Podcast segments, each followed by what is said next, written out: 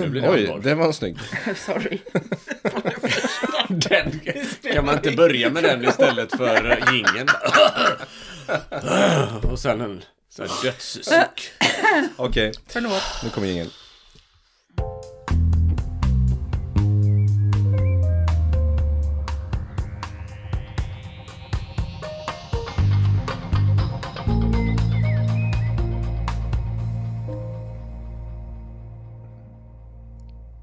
Välkomna till Det gränsar till galenskap. Författarpoddarnas motsvarighet Det är fortfarande nej. Jag heter Martin Engberg. Jag heter Jessica Schiefauer. Jag heter Elin Bordy. till... Och jag heter Mattias Hagberg. Och idag ska vi börja riktigt, riktigt pretentiöst. Och hur gör man det? Hur är man riktigt, riktigt pretentiös? Jo, man läser högt ur På spaning efter en tid som flytt utav Marcel Proust. Jag tror att det är liksom själva definitionen på pretensioner. Som jag har väntat. Knappt hade jag varit inne hos tant Leon i fem minuter förrän hon skickade ut mig igen av fruktan för att jag skulle trötta henne. Hon lät mig kyssa sina sorgsna, bleka och fadda panna över vilken hon vid denna tidiga timme ännu inte hunnit arrangera sina löslockar och där kotorna avtecknade sig som taggarna i en törnekrona eller kulorna i en rosenkrans. Så sa hon, gå nu mitt barn och gör dig i ordning till mässan. Om du möter François där nere så säg till henne att hon inte pratar för länge med dig utan snart kommer upp och ser efter att jag behöver hennes hjälp. Och nu undrar ni ju såklart, varför läser jag det här? Ja, Ja. Ja, är det någon som har ett svar? Nej. Nej. inte än. Nej. Nej, det var nämligen så här att när Marcel Proust hade skickat in det här manuset, sin första del i På spaning efter en tid som flytt till förlaget Gallimard, så blev han refuserad utav ingen mindre än André Gide som var förläggare där då. Hoppla. Och anledningen, är det någon som har någon känsla för den? Jag misstänker att han tyckte att det där var dåligt. Han blev så enkelt. förbannad på att, hon hade, eller på att Marcel hade skrivit att hon hade kotor i pannan. det satt att jag det och var fel ord. också. Så han sa nej. Han sa nej. Det här blir ingenting. Han blev så sur på det här lilla ordet så han refuserade honom helt enkelt. Jaha. Någonting han såklart kom att ångra hela sitt liv. Det Så kan det gäller gå. att vara noga. Mm. Ja, så kan det verkligen gå. Så kan det gå. Eh, och det här med refuseringar är ju någonting som vi har pratat om tidigare. Eh, och jag tänkte att vi skulle återvända till det idag. Och anledningen till det var att förra gången vi pratade om detta så kom det ju fram att ni alla tre har sparat alla era refuseringar i permar. Eller i Jessicas fall då i en Hög. dragspelsmapp. Ja, rätt ska vara Rätt rätt. ska vara rätt. Så det är alltså inte tre ja. pärmar utan det är två pärmar och en dragspelsmapp. Eh, Men hur som helst, ni har sparat på dem. Och jag blev ju så här, men vad fan håller ni på med? vad är det här för beteende? Liksom? Kan ni förklara för mig? Det känns ju för, från mitt perspektiv lite machosistiskt. Om det var rätt uttal. Pachosistiskt. Pachosistiskt. Varför, Martin? Varför sparar du dem Men en jag försökte förklara det här för dig sist. Ja, men jag förstår inte. Jag vill... För, jag vill eh, Men eh, det, jag ska säga att det är nog inte alla refuseringar jag har sparat här. När eh, vi börjar mejla saker och sådär så tror jag där, de sakerna har jag inte sparat. Utan det här är ju just där som kom eh, på posten. Som jag sparat. Eh, och det är ju eh, förstås för att är inte enbart en nej. Det är också uppmuntrande ord. Eh, och eh, sen är det ju liksom, nu är det ju definitivt ett tidsdokument som gör att jag kan göra en liten tidsresa. Eh, och minnas saker. kanske kan ge ut dem. Nej, Nej. jag tror inte. Alltså, alltså det är förstås, alltså, inte, inte för att vara elak mot de som har skrivit dem, de har ju förstås skrivit jättebra i refuseringsbrev. eh, men eh, jag tror ändå inte att det är så Tycker vi intressant. refuserar deras refusering. Men är det, är, Jessica och Elin, är det samma anledning till att ni eh, sparar på era Ja, men från början är väl sparandet eh, något jag gör. Så, Okej. Alltså att Vill jag det sparar saker. Nej men jag, jag har ju en samlarläggning men, men jag sparar ju också på, på den typen av ja, saker som har med mitt skrivande att göra. Det har jag alltid gjort. Nu ligger det väl några mejl om jag skulle bry mig om att leta i min mejlkorg, det vet jag inte. Men, men det som finns på papper finns ju sparat. i mycket. Eh, och nu, sen hittade jag ju den här pärmen på vinden eh, igår kväll. Så där har den ju stått och dammat till sig länge. Eh, den slutade liksom fyllas på när min debutroman blev antagen, såg jag. Då, då var det färdigt. Ehm, men nu, ja, det var ju väldigt mycket av en tidsresa att öppna den här pärmen igår kväll och ögna den. Det var det. Jessica, vill du tillägga något? Jag, jag har inte sparat lika mycket. Min, Men du har ju bara en dragspelsmapp. Ja, och då- alltså- att för att vara helt ärlig så den här dragspelsmappen innehåller flikar med alla möjliga namn. En flik i mappen hette eh, Från förlag eller någonting sånt. Så jag fick leta skitlänge. Så bara, "Ha, kan det vara de här? Ja, det var det. Och där fanns det en hög med refuseringsbrev. Typ kanske en 15 stycken eller någonting. Eh, jag tror inte att det är, jag tror absolut inte att det är alla. Ehm, och det var... eh, Ja, Trip down memory, memory lane, verkligen. Och också en massa andra minnen som dök upp som inte bara hade med refuseringen och skrivandet att göra. Ehm, Mm, vi kommer tillbaka till detta, för jag har ju Absolut. bett er, eller vi, ni har ju tagit med era mappar och pärmar här idag helt enkelt. Och så ska vi botanisera i detta en liten stund. Men först ska Martin säga Nej, men jag tänkte bara fortsätta den där förklaringen till varför spara. Samtidigt så får man ju säga att det blir ju, man kan ju säga lite allmänt vara en sucker för utvecklingsberättelsen. För på ett sätt så blir det ju en sån av det här. Att man kan säga så här, ja men nu har jag gett ut en bok, Elin slutade spara sina efter debuten och det är nog samma här. Eh, och, men jag har en refuseringsbrev. Det är ju liksom, det är ju en liten utvecklingsberättelse som man, kan, som man kan dra på ett tacksamt sätt. Och det anknyter lite grann till det vi var inne på förra gången eh, när vi pratade om refuseringen. När du började i din inledning Elin och prata om ja, men ett, en av de mest kända refuseringarna i Sverige är ju den av Astrid Lindgren. Och det man kanske ska komma ihåg och nämna i det här sammanhanget är ju att ja, men Astrid Lindgren var ju inte Astrid Lindgren vid den här tidpunkten. Och det Nej, gäller ju alla de här Nej, kända författarna Nej, som blev refuserade. De var inte de här författarna än, de, helt enkelt. Så att, eh, det där är ju egentligen den normala gången för eh, en författare. Att man får några nej oftast. Det ovanliga är att man får ja direkt. Det är ju oerhört ovanligt, skulle jag tro. ja, ja, men det, det tror jag stämmer helt och hållet. Marcel Proust var inte Marcel Proust. Nej. han var bara Men- men han som hade skrev ut att någon någonting hade kotor i pannan. Det förvånar mig att han inte ändrade det sen. Att han var så envetet höll fast vid det. För jag tänkte på det när du läste så tänkte jag så här, men läste han fel nu? Var det inte pannan? Mm, Ja, för jag har ju inte mina läsglasögon på mig så jag läste Eller lite hur? fel innan Så jag också. trodde inte så- riktigt på att du läste rätt där. Jag tillskrev dig felet istället för Marcel. Men att han Ja, inte, att han. Det bara, nej det ska gör. vara så här. Varför ville han att det skulle vara kotor? Vad menar tänker, han? nej, men, Ja, men det undrar man ju också. Vad fan menar han? Kan men man inte det är en annan fråga. kotor i pannan då? Alltså någon Nej, sån men- här hårda ut, ja, men det är ju inte en kota, det är ju kotor i ingen kota då. Då är det knall. knölar. Knop- alltså, Knölar, ja. Ja, nej, och det kommer vi kanske... Och då kommer vi, kan, vi, vi kan lova Varför om har inte översättaren rättat det också? Alltså, översättaren har till och med, i, hela det här verket så finns det bara En not. en enda not. Och det är är det där? Gunnel Wallqvist som har skrivit här då att är eh, originalet har... Eh, jag kan inte franska tillräckligt bra för att skriva vad, eller säga vad Marcel Proust har skrivit på riktigt. I Gide hängde upp sig på detta ord när han som lektör först förstrött bläddrade i Proust debutmoman. debutmoman gud vad jag läser dåligt idag. Vilket ledde till att Gallimard refuserade den översättarens anmärkning. Jag tänker, jag, jag- bestämmer mig för att tro att, att, han, att Proust behöll det ordet. Det är ett, eh, ett förtäckt litterärt fuck you-tecken till André Gide, eller André Gide. Mm. Vi kan ju säga så här att om det finns någon lyssnare där ute så får man ju gärna höra av sig och tala om hur det ligger till. Ja, så kan vi gärna. själva ta reda på det, för det finns ju såklart säkert eh, en uppsjö avhandlingar och saker skrivna om den, dessa kotor. Eh, Men nu ska vi hålla på med våra egna permar här.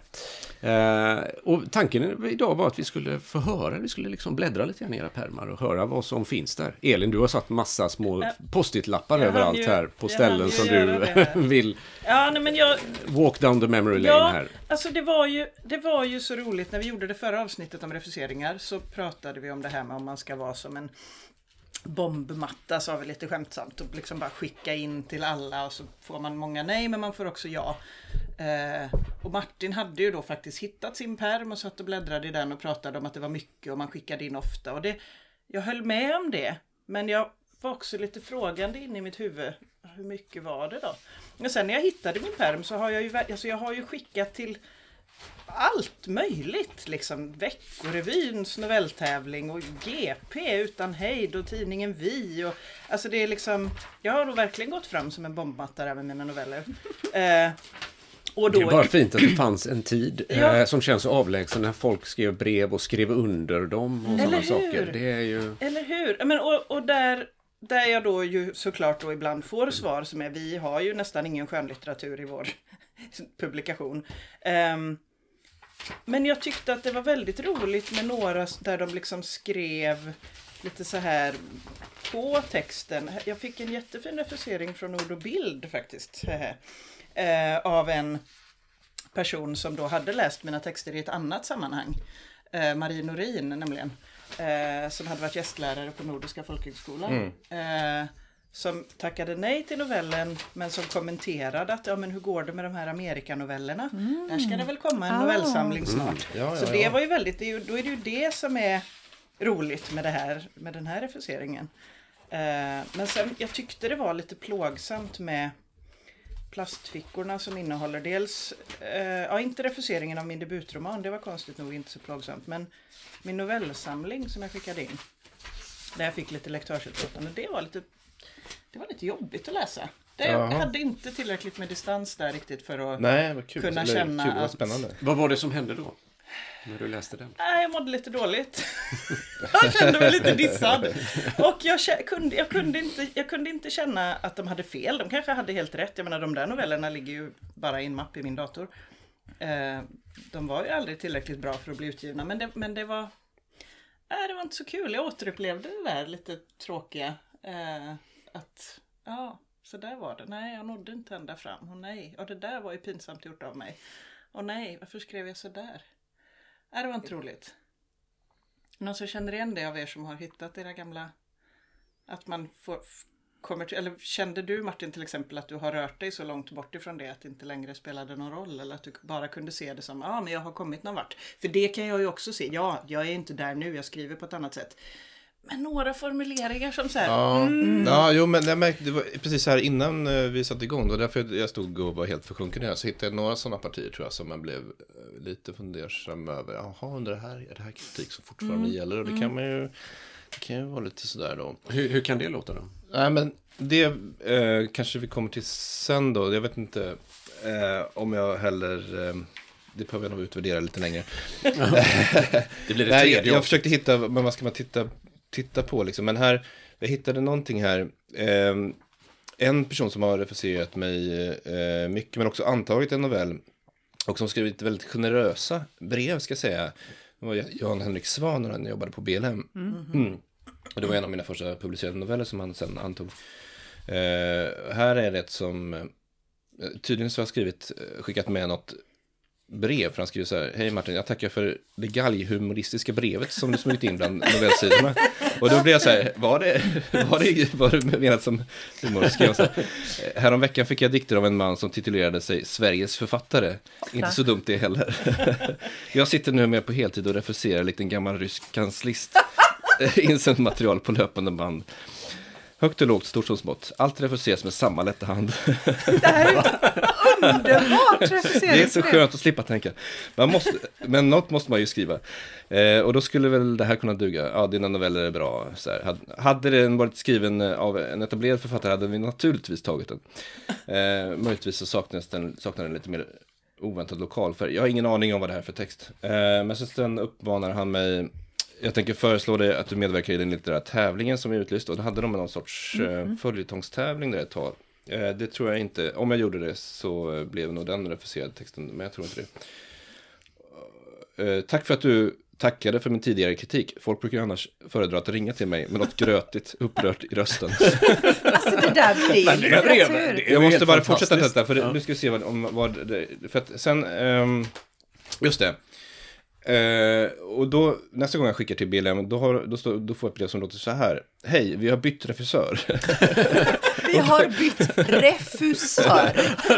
så det här är ju, och då är det eh, en Ketil eh, Johansson som skriver, eller vi hjälps åt, jag och Henrik. Alltså, alltså skriver han ganska långt om detta, om, eh, han skriver lite grann om texterna förstås. Eh, Så vi inte behöver ta med. Eh, jo, och sen finns det ett PS här. Jo, för att tydligen så blev jag lite undrande över det där när Jan Henrik skriver eh, om att, eh, ja men hade det varit skrivet av en etablerad författare så hade jag naturligtvis publicerat det. Och, och den där ironin där måste ha gått mig förbi, eller jag måste bli lite osäker på det, för det finns ett PS här. Jag så så här, jag läste det där som Jan Henrik skrev om din novell hade blivit publicerad om den varit skriven av en känd författare. Jag förstår inte heller vad han menar. Jätteironi påstår han själv. Eh, om du uppfattar det som något annat så ber han om ursäkt. Men det, det, jag ser ju, det, är ju, det är uppenbart att det är ironiskt, så här, ser man ju nu. Såklart, Så där, ja. det var ju ett svar på din fråga egentligen. Men det- där ser jag just ju att det var mer Men på också väldigt rimligt att man när man får det som en ganska ung författare blir så bara, fast vad menar du, vad menar du, vad menar du, vad menar du, vad menar du, vad menar du? Panik. Det, verkar, det verkar som att det var väldigt roligt att jobba på BLM.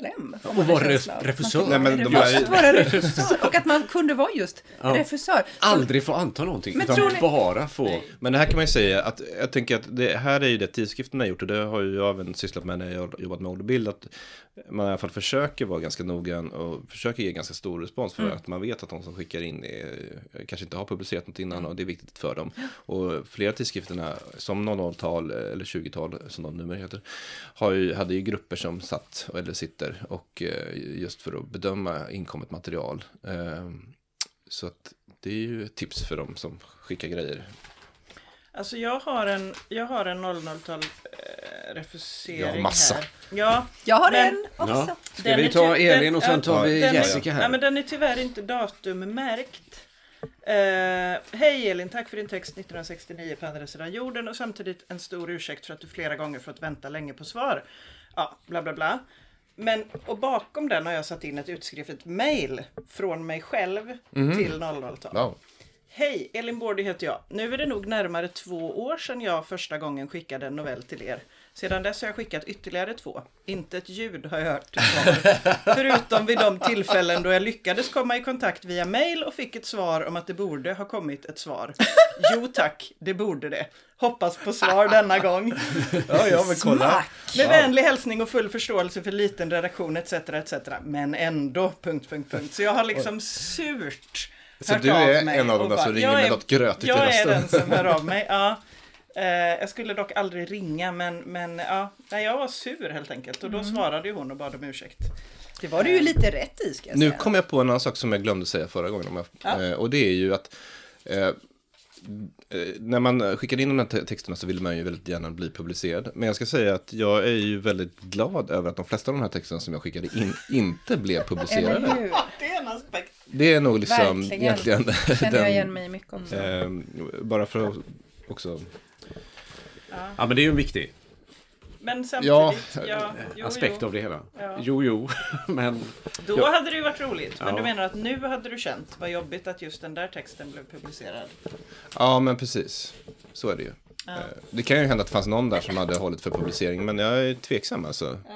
Jag tror nog att de i de flesta fall har, även om de ibland har läst texterna på ett konstigt sätt kan man också hitta. Eh, Så, så känns det som att själva refuseringarna fel. Jag, har- jag har en förlagsrefusering här. Om, Så eh, får vi släppa in Jessica sen. Men Ja, hon nej, sitter men febrilt och bläddrar i eh, sin dragspelsmapp. men- Och det är uppenbarligen mycket bättre med pärmar än dragspelsmappar, förstår vi nu. Det är svårt att hitta i Nej, men det som dragspels... Den var ju kör du Martin, Martin. så länge. Förlagsrefus. Ja, men det här är från 98 och det, är, det måste vara ett väldigt tidigt manus. Eh, Jag vet inte, jag har bara ett vagt minne av det. Men det här är nog enda gången som jag fått ett riktigt, riktigt långt eh, lektörsutlåtande. Och inte bara liksom citat i... Det är en hel A4-sida. Nej, det är faktiskt En en, och en kvarts av. En och, ja, rätt ska Eh, vara och rätt. den är genomgående negativ. Oj, men då skickar den då. Låt oss höra. nej. Ja, vi kan ta ett citat här. Jämte denna ganska grunda djuppsykologi bärs manuset av en tematik som i olika spegeleffekter grupperar sig kring mamma, pappa, barn eh, och de möjliga, möjligheter till svek och försoning som finns i den konstellationen. Ja, det var inte bara, men det var dåligt för sig då. Det var mer konstaterande, men ehm, språket kännetecknas av noggrannhet men inte alltid exakthet. Ehm, Eh, ska se. Det är som Proust. Det är inte direkt någon originell intrig som rekapituleras. Och Men så- varför så har de det så- skickat med det? Man det, som, det enda som är positivt det är några rader i slutet som står, lå- lyder så här då. Språket och dispositionen i föreliggande manus antyder ändå att han borde vara mäktig att skriva på ett betydligt mer angeläget sätt. Ja, Det ja. bar jag med mig. Det Ja, ja, känner jag som en eh, Ja, det var uppmuntran. det, var en av få gånger. Ofta så brukar man ju bara minnas det som är dåligt men i det här fallet så minns jag mest det som var bra i det här. Kan man rekapitulera en intrig? Mm, ja. Ja, vi får refusera refuseringsbrevet Ja, i det här fallet tror jag. ja. Men Jessica, nu har du hittat någonting. Ja, men jag har hittat lite allt möjligt här. Eh, en iakttagelse. Eh, Martin och Elin, ni började ju och skriva, skriva noveller. Jag gick ju på romanformen i princip med en gång.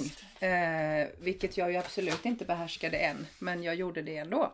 Så mina refuseringsbrev, det finns ett par eh, från tidskrifter och så vidare med novellrefuseringar. Men nästan alla refuseringarna som jag hittade det var refuseringar av mitt första romanförsök. Det som sedermera blev min debutroman, Om du var jag. Som tydligen under det här skickskovet som jag har hittat eh, bevis på här hade titeln Fake. Det minns inte jag. Ehm, det var en dålig titel så det var tur att jag tog bort den. Det finns Men- en annan bok. jag skulle, bara, jag skulle vilja börja med två, två um, novellrefuseringsbrev. Då. Det ena är också då ehm, från BLM. Eh, och jag såg på ditt papper att jag tror att det var 98. Om, om ni undrar vad det är som prasslar Så är det i Martin. bakgrunden hela Jag- jag tiden så är det Martin som bläddrar fram och tillbaka. Han och fram bläddrar och tillbaka. Och fram och tillbaka. Ja. Det är baksidan med att ha en pärm. Eh, Elin har å andra sidan väldigt föredömligt plastfickor i sin pärm så det låter ingenting när hon bläddrar i den. Det är ett tips Martin. Råd till alla unga författare kommer aldrig hur komma fram ska igen. kategorisera sina... Kommer den aldrig komma fram Nej, igen? nej, nej, nej. Okej. Nej, nej, den borta. Så här. Jag tror att det stod 97 på, ditt, eh, på ditt refuseringsbrev från BLM, Martin. Ehm, Ja, något av dem. 98, Det, det här är från sånt. 96, 97 Ja. framåt. Men nu Eh, Jessica, och jag nu... har, ett från, eh, jag har ett från år 2000 från BLM. Eh, vilket visar att jag inte riktigt var up to date. Bästa Jessica Schiefauer, tack för manuskriptet du sänt till oss. Dessvärre har BLM lagts ner. Vi har i nuläget ingen redaktion som kan bedöma ditt manuskript och jag skickar därför tillbaka det till dig. Ja, ja, ja. Är det slut med det. Får jag haka på där? Ja. Ja, För att det får du. var Medan nämligen jag det- bläddrar. Det var nämligen detta jag letade efter. Eh, Jag har, Ja, du har har en också liten, sånt. Ja, fast inte från BLM. Jag har liksom en, en liten eh, serie på två brev som på samma tema här. Eh, en, en tidskrift som jag skickade mycket till, det var Ordfront. Där fanns det en Lars-Åke Augustsson som säkert har refuserat Elin också vid något tillfälle. Är det väl han som har skrivit om att skriva dessutom? Ja, det har Han gjort. Han satt där och, och refuserade mig ganska friskt. Eh, och den här börjar så här. Hej Martin, tack för novell som jag tycker mycket om. Hittar överhuvudtaget inget större fel på den. Så att. Men, eh, ja, så tycker han att det var synd att han inte fick klar, den klar till debutantnummer, för då hade den kanske haft en chans att komma med där. Eh, och sen skriver han så här, nu är det så att jag slutar här till årsskiftet och bör nog inte binda min efterträdare till antaget material. Så då använder han det som eh, skäl. Han tyckte den var bra, det fanns inget att anmärka på, men eh, eh, väljer att refusera för att han kommer inte vara kvar då. Eh, lite samma tema. Eh, och sen har jag skickat ungefär samma tid, det här är runt 2000, till eh, tidningen Vi som också publicerade någonting om mig tidigt. Eh, jättebra skrev på kuvertet, skriver eh, Berit Åberg här. Eh, att jag ändå inte svarar på en gång beror på att det har varit oklart hur det ska bli i fortsättningen med läsbiten som tydligen var den delen. Så, och så då lägger de ner Jag har exakt det svaret. Jag har exakt det. Det är oklart hur det ska bli med läsbiten. Ja. Men jag har också Ordfronts debutantnummer. Ja, Eh, Men här har jag faktiskt fått, jag är lite osäker på vem som har skrivit. Det är 2002. Tack för ditt bidrag. Det, Ja, det var kom nära hans ersättare 500 då. texter till årets tävling. Konkurrensen var stenhård, bla bla bla. Bästa hälsning David Eriksson, Marie Lundqvist, Joar Tiberg och Mirja Unge som var Mm. debutantjuryn. Och sen har någon skrivit för hand på Elin, hej, vill bara att du ska veta att ditt bidrag var ett av de få som var kvar ända fram till den sista slutdiskussionen. Ja, men, Och det det är här kan vi då säga till. Mattias, varför har man en pärm med papper? Ja men det där får man ju aldrig på ett mejl, att någon Nej. har skrivit, för det Nej. har jag på några av Nej, mina också, att någon precis. som har skrivit till någonting i, för hand. Jag har ett mejl här från eh, Året Runt, Hela Sveriges familjetidning, Wow. från 2001. Eh, jag, jag, det här är en refusering, men det, det tar mig ett tag innan jag fattar vad det är för sorts brev. Det står så här. Bästa kortromansförfattare. Jag har tydligen skickat in en kortroman. Tack för din medverkan i vår pristävling om den bästa korta kärleksromanen. Aldrig kunde jag drömma om den skrivglädje som skulle möta mig i alla de manus som kom till redaktionen. Och så tänker man så här, jaha, så har jag, är jag, vem gäller det? Mm. Och jag har förstått på handstilar och romanmotiv att vi har författare i alla åldrar. Fantastiskt roligt. Spänningen stiger i kroppen. Därför var det inte lätt att utse en vinnare. Kan det vara jag? Kan det vara jag? Men det har vi nu gjort. Och hon, för det är en hon. Jag är en hon, tänker jag. Jag är en hon. Har nu vederbörligen blivit underrättad. Var det det som just hände mig, tänker jag. Romanen kommer att publiceras i året runt i slutet av sommaren. Bety ska den... Ditt tävlingsbidrag kommer här i retur. Det är det konstigaste, taskigaste. Och, och det där har de antagligen skickat ut till alla då som de Exakt. refuserade. Suspense. Ja, det var Ja. inte helt lyckat. Nej, det var väldigt märkligt. Ehm, Men jag hittade så himla fint, för jag dela med mig av detta. det får Ja. du. Det var faktiskt ett ja. Det var eh, en novellantologi som hette Upp och hoppa som gavs ut av typ Författarcentrum Syd eller något sånt där. Där jag fick med en novell som heter Tvätttid. Eh, och det var Jonas Berg som ju gick bort alldeles för tidigt för om det var ett år sedan eller ännu kortare vet jag inte riktigt. Som höll i detta och han har skrivit Ja men då har jag fått Hej och tack för ditt bidrag till novellantologin med temat förändring. Grattis din novell är antagen. Och så är det lite att jag ska mejla då. Och sen har han skrivit för hand. Hej! Skicka så fort du kan så blir boken klar snabbare. Du får korrekturläsa senare. Ha det fint, jag hör av mig. Och sen har jag liksom fått ett tack för ditt bidrag. Det är väl innan då, innan jag har blivit antagen. Du får meddelande om du blivit antagen eller ej kring den 20 augusti. Har du några frågor, ring Jonas Berg. Och sen har han skrivit på pappret här. Det var en bra novell. Jag har läst saker som du skrivit i Skurupsantologin som jag gillade. Jag kan inte garantera något. Men skicka gärna en eller två opublicerade noveller till. Det blir vår hemlighet för egentligen får man ju bara skicka en. Men det skiter jag i. Jag vill gärna ha med dig i antologin. Senast den 20 juli. Okej, ha det bra. Du skriver bra. Jonas Berg. Alltså så himla gulligt. Ja, verkligen. Och jag hade inget minne av detta. Jag kommer ihåg att, vi kom, liksom, att han var inblandad och att vi liksom, kommunicerade kring detta. Men det var så rart. Och jag är så himla glad att jag hade den här permen Och hans otroligt kaosiga handstil. Jätte, jättefint. Ja, nu får någon annan prata. Men du hade ju en, El- eller ja, det, annars hade du ju en Elin som du, när du satt och bläddrade här precis innan sa det här. Ja, det var ju det som, det som jag mådde allra sämst över när jag höll på att Jaha, skicka nu in. när du var på en bra plats här Ja, så ska nej, vi... det, ja, precis. Nu går Men det handlar ju om refusering. Ja, ja, det är det. Vi Nej, ska det som- ner i... Ja, nu ska vi ner, in i smärtan. In i smärtan. Det som var jobbigast, det Någonstans var, på botten. det var att jag aldrig blev antagen till litterär gestaltning. Mm. Jag sökte, det var antagning varannat år. Och jag sökte fyra gånger tror jag. Eh, och fick nej varje gång. Och sen hittade jag ett litet kuvert här från litterär gestaltning. Eh, som liksom inte, för jag har ju då alla, nej du har inte, vi fick 350 ansökningar eller vi fick Ja, 500 jag har ju ansökningar men du har inte kommit med. Men då har jag liksom sparat liksom handsk- det är jag själv som har skrivit här. Här har jag gjort en liten lista på saker jag ska göra då när jag har blivit, fått nej från litterär gestaltning. Arbeta med USA-texterna, det var mina noveller. Sätta ihop andra texter och skicka runt till en handfull förlag. Skicka till tidskrifter, ja det har jag gjort. Ha skrivarcirklar, ja det hade jag. Och sen kommer punkten. Alltså jag vet inte vad jag ska göra, skratta eller gråta. Lära mig mer om mig själv, utvecklas som människa. Nej men gulligt. Ja, men jag vet. Flödesskriva och fantisera är de två sista punkterna. Och sen har jag skrivit med versaler längst ner på pappret. Jag trodde det skulle vara värre. Alltså Men gud, fattar vad ni fint. vilken... Ja, men det är som en liksom dagboks... Och Så har du ritat lite små gubbar ja, och sen och grejer ritat, och också. sen är det en dröm. Natten till 25 juni 2002. Drömde att jag pratade med Steve, alltså Steve Claesson som var lärare på Nordiska folkhögskolan. Vi skulle diskutera en av de texter jag sökt med. Han fick in något bra tror jag, men sen liknade han det vid någon annan och ägnade en massa tid åt att leta fram den personens bok. Oj då. Och sen skulle någon berätta om skrivande. Allt var fel. Det enda jag antecknade var presens, första person. Sen hade han någon mall över idealiskt berättande som han tyckte att jag skulle rita av. Det Ja, låter alltså, som ett samtal med fattar- Steve. Ja, ni fattar. Och sen så tänkte jag så här i drömmen.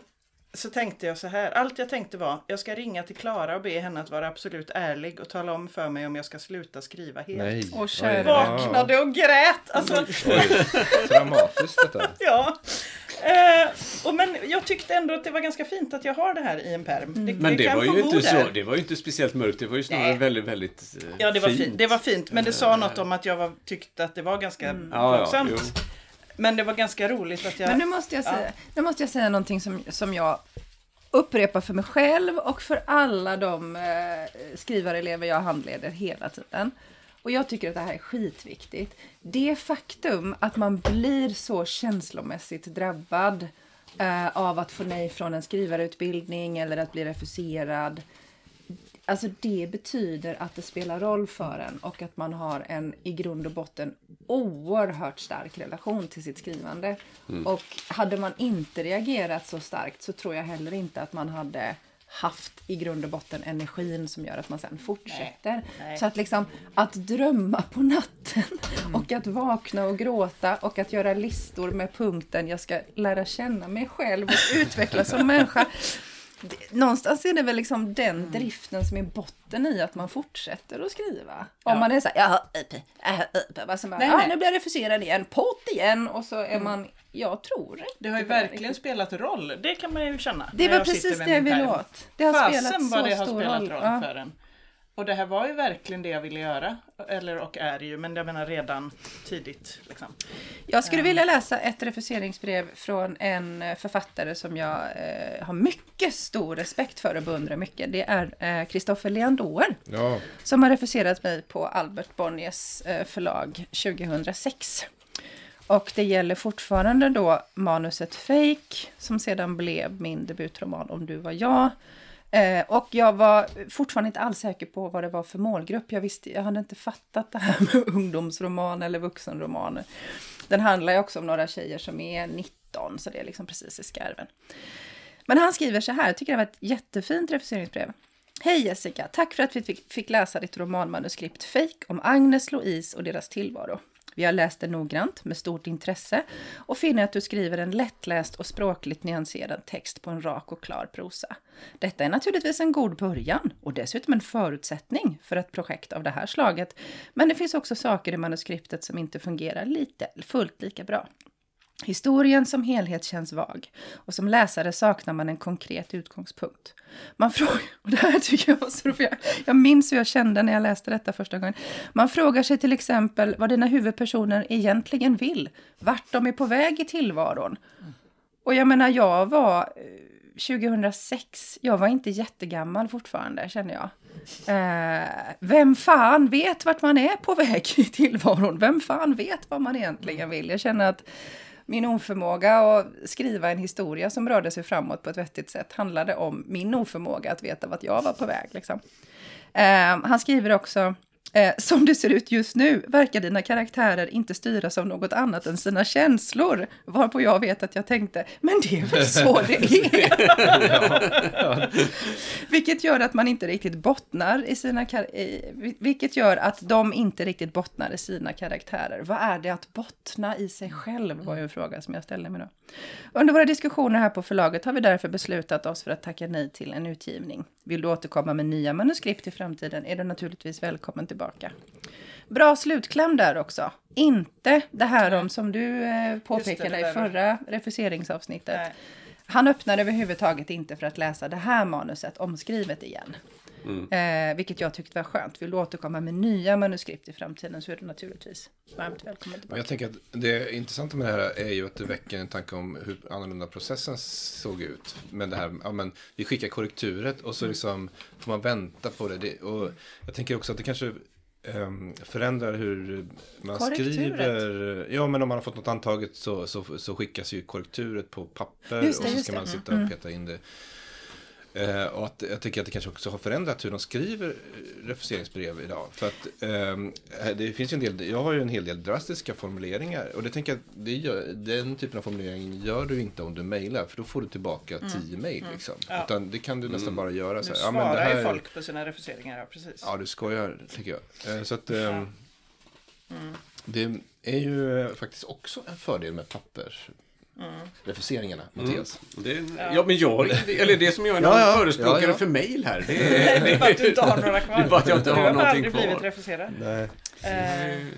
Eh, ja, men har jag vi ett par gärna- exempel till? Får jag fortsätta med Fake då, det som sen inte Ja. blev en bok som heter Fake. För här, här inser jag att det finns eh, både lektörsutlåtanden och eh, refuseringsbrev som satte mig på rätt spår. Eh, det vill säga, det här, de här refuseringarna har hjälpt mig. Det hade inte blivit en färdig roman om inte någon hade skrivit så här till mig. Men då är det en sak som, är lite, som först är lite rolig då. Eh, och det är att från bokförlaget Forum så fick jag en formulering Eh, där det står så här. Du har ett bra språk och, en och har förmågan att skildra karaktärer och miljöer på ett mycket trovärdigt sätt. Tyvärr känns det dock som att du har glömt bort intrigen på vägen. Dina karaktärer pratar, tänker och flyter runt i tillvaron utan att så mycket händer. I en roman är det otroligt viktigt med en tydlig historia med en början, mitt och ett slut. Och framförallt att drivet finns där så att man som läsare hela tiden vill vända sida och fortsätta följa karaktärerna. Så är det tyvärr inte i ditt manus. Nej men tack, raka besked liksom. Så här, här har jag ett problem, hmm, kan jag se det i min text, kan jag jobba vidare? Och sen fick jag från ett annat förlag, och här, det här är alltså ett lektörsutlåtande så att jag vet faktiskt inte vilket refuseringsbrev det tillhörde. Ehm, men det var ett utförligt eh, lektörsutlåtande. Eh, och här står det så här. Eh, I följebrevet skriver författaren att hon har försökt göra manuskriptet tillgängligt och öppet och det har hon verkligen lyckats med. Berättelsen är berättad på glasklar prosa. Allt vad Agnes gör och tänker är genomskinligt och förklarat och det är lätt att känna med henne och för henne. Romanen är klassiskt disponerad med en början, en mitt och ett slut och med en genomförd metod att låta, låta läsaren ana mer om historien än Agnes. Okej, då tänker jag, okej, det finns ändå, det är inte total avstaknad av början, mitt och slut, så som Forum eh, påstod. De flyter inte bara runt, uppenbarligen så syns det inte tillräckligt mycket eller så syns det inte på rätt sätt. Liksom. Och sen har vi slutklämmen i det här utlåtandet. Um, bla bla bla bla bla negativa, negativ eh, kritik. Och sen kommer det så här. Däremot så tror jag att boken verkligen skulle kunna passa de unga läsare som liksom Agnes också står på gränsen till vuxenvärlden. Jag tänker till exempel på Anna Jörgensdotters böcker och rekommenderar den här författaren varmt att vända sig till ett, till ett förlag som riktar sig till ungdomar. Och det hade jag faktiskt nästan inte ens haft. Jag hade inte haft en tanke på det eftersom jag kom från skrivarskolevärlden där det inte var någon som skrev ungdomslitteratur. Liksom. Så på den vägen var det. Och det där var Forum? Nej, det här är ett lektörsutlåtande som jag faktiskt inte vet vilket förlagsbrev Nej, okej. det tillhörde. Men antingen Albert Bonniers, Wahlström och Widstrand. Mm. eh, Eller någon. Jo, nej, faktiskt eh, Wahlström och Widstrand. För att där fick jag en... Där stod det att jag skickade med några lektörsutlåtanden. Så det måste ju ha varit För du sitter De här ändå med ett par förlag som inte existerar längre. Bara Tidens säger det. förlag. Och de trodde jag ju verkligen skulle publicera mig och det var också en Ja. intressant resa. Eh, för att de skrev ju det här är jättebra men det behöver jobbas lite mera. Kanske skulle du kunna lägga in lite av det här och det här. Eh, och just det brevet har jag inte kvar så det kan jag inte citera i. Vi ville väldigt gärna läsa igen och det minns jag så väl och tänkte här har jag halva inne. Som det heter. Men de gjorde sig nog en föreställning om hur det skulle bli sen också som jag inte levererade. Så att de... ehm, Nej, och sen så försvann de ju dessutom. De la ju ner medan jag höll på att skicka in. Shit vad förbannad jag var. Just hur det. kan de med?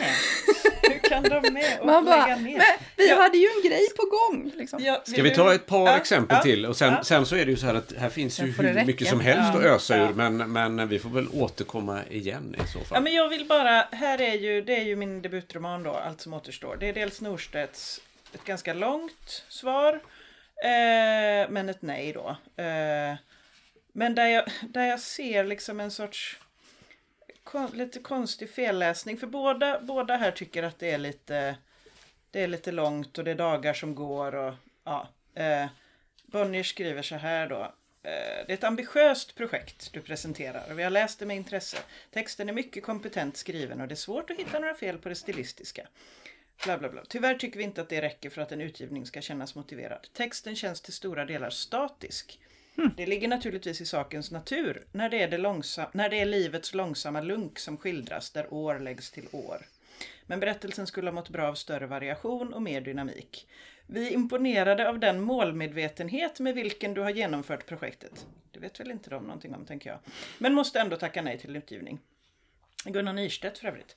Eh, men du är naturligtvis välkommen att återkomma med nya manus. Eh, och Norstedts var också inne på det här att det var bara dagar som går. Men ha, det är också roligt för att eh, läsaren borde nog faktiskt känna det i kroppen från allra första början. Annars stannar läsningen upp en bit in i romanen. Likaså är det med de dolda passionerna. Det här tycker jag är konstigt. Varför inte öppna upp texten mot det trauma som uppstår i ett förhållande, om än på många sätt lyckligt, när både mannen och kvinnan mycket väl kan ha gått miste om sina livs stora kärlekar. Vad var det för spår? Detta finns överhuvudtaget. Ja, då har man ju läst två bipersoner som Mhm. väldigt mycket mer betydelsefulla. Shit vad Då intressant. är det ju att hon väljer Emil istället för den här andra. Men det var ju bara, är- det var ju inte så viktigt för henne. Nej, nej, nej, absolut Nej. inte. Att han skulle dansa med någon annan på miss. Alltså det, men jag tror att han söker efter något Och ha- som ja. skulle Ja, kunna skulle ge lite mer drama. Ja. Eh, men det var väldigt intressant. Men de ville gärna läsa det igen ju. Men då hade jag ju redan fått ja från någon annan. Ja, Tji fick de. tji fick de. Ja. Martin? Sen, Ja, alltså jag, har ju, jag fick ju inte bläddra här va, så jag har inte riktigt... du får bläddra Det är klart du tyst får bara. bläddra. Det, blir, det är ett härligt sånt här bakgrundsljud till det här. Det känns nästan som någon sån här julklappsrimsstuga Ja, Ja, eller någonting. Det. Eh, men om ni Jag börjar ju för övrigt bli lite avundsjuk på de här Ja, det- pärmarna nu. Jag vill också ha en pärm med sån här, sitta och bläddra Jag har inte i. Du är en man ställa, utan historia.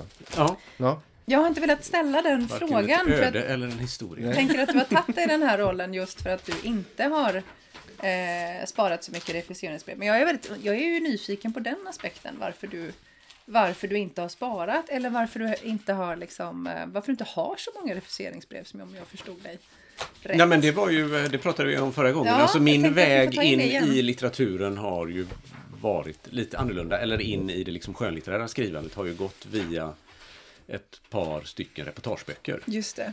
Eh, och, och eftersom journalistiken ofta fungerar annorlunda där man liksom är presenterar det, det- en idé vi om. Mm. och så, och så kommer man överens om då. Jag presenterade en idé för några förlag och det var några förlag som, som nappade och att jag skulle skriva en bok som handlade om, om brott och straff och svensk kriminalpolitik och, och, och sådär. Och, eh, och då kom jag överens med, med mitt förlag Atlas om att skriva den här boken och skrev ett kontrakt på den och, och, och skrev den. Och sen så skrev jag ytterligare en reportagebok och sen så skrev jag en tredje reportagebok och den boken gled liksom långsamt över i ett skönlitterärt skrivande och då ville min förläggare vara liksom så här, men ser du vad du håller på med nu? Jag vill att du går åt det här hållet istället. just Och det var ju liksom det jag ville egentligen. Mm.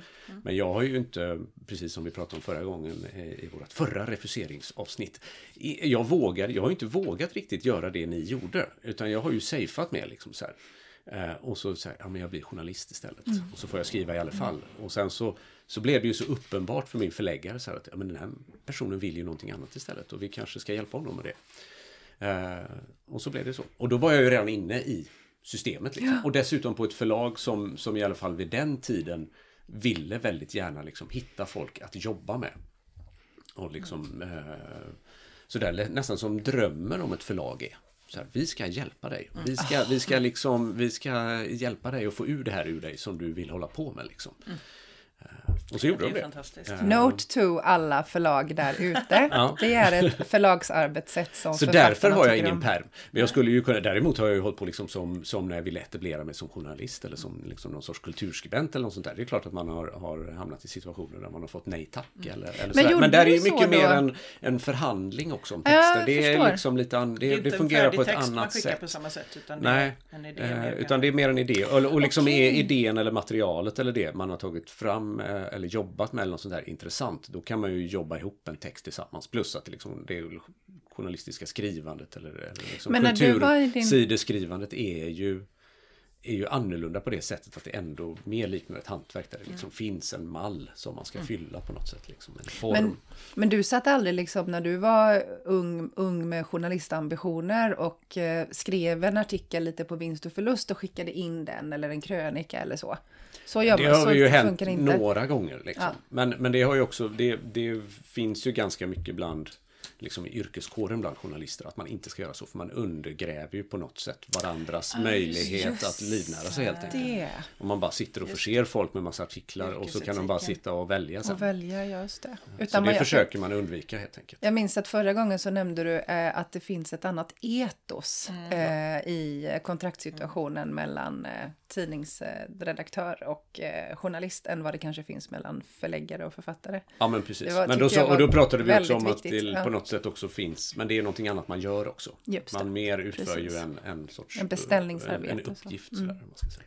Men jag hittade lite... man anlitar en, en eh, hantverkare kanske, Mm. om man ska förminska yrket. Inte hantverkare, nej men det blir fel. Det är ju inget fel på Nu hantverkare. blev det fel. Ja, det blir fel. Avtalsmässigt Ja, så stämmer liknelsen i alla fall. Martin. Jo, men nu hittade jag eh, en, en fortsättning på det här temat om eh, processen, att den kanske såg lite annorlunda ut. Eh, För när jag väl får en novell antagen här av BLM så eh, det är ett långt brev av- Jan Henrik Svan som vi diskuterar Åh, saker. han Det är jättefint. Eh, Men den, det är ingen tydlig an, antagning heller. eh, frånsett detta tycker jag att det är en mycket bra novell. Jag. Eh, det är märkligt, men jag har just antagit en annan novell om en gravt handikappad pojke i rullstol. Ska jag nu anta en till?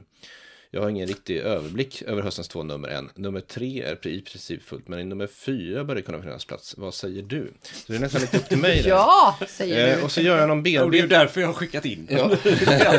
Men, och så liksom eh, bearbetar jag den och eh, grejen är ju att några av de här är ju handskrivna så jag, jag fick sitta lite länge här och förstå vad han skriver egentligen. Eh, och då skrev, skrev jag någonting. Jag hittade en, fyra, fem ändringar du gjort. Hälften tycker jag var bra, hälften till det sämre. Det är klassiskt att man plötsligt eh, stumnar på sin text och eh, vad kan det stå? Eh, bara sen eh, ser, och bara ser banaliteter och lånta fjädrar. Det är ofrånkomligt. Men att veta att man skriver en mening som nästan får att hetta i ansiktet av skam, att man ändå gör det, är ofta en stor styrka. Det där tycker jag är väldigt bra. Jag har tänkt på det ofta. Eh, jag har tänkt på det ofta, vill jag säga. Eh, mm, ja, så st- står det massa andra saker. Bara den som skriver dåligt utan att veta om det skriver död prosa. Ja, det där tyckte jag var väldigt, väldigt bra råd. Som faktiskt Och det är ett väldigt vackert brev vill jag tillägga. Ja. Väldigt vacker eh, Handstil, bläckhandstil. Ja. Ja. Elin, Ja, hörni. Ja, ska jag få, får jag ta en bara? du får är ett- slutordet här nu. Jag får slutordet då. Ett, ett, en refus av ett refuseringsbrev. Eh, det är Ordfront magasins debutantnummer eh, i hen. Men där jag tycker att det är ett problem för att juryn har velat eh, ge allmänna råd till alla som har skickat in och blivit refuserade. Aha. Eh, juryn bestod av bla, vi valde ut si. Juryn hade ett både roligt och svårt jobb eftersom kvaliteten på bidragen var ovanligt hög. Och sen kommer det. Många texter är originellt tänkta och lovande i sina enskildheter men når ändå inte riktigt fram. Författaren blandar ofta det personliga tonfallet med schabloner som saboterar tilltalet. Kanske är det framförallt en fråga om tid, uthållighet och förmåga att se sin text utifrån.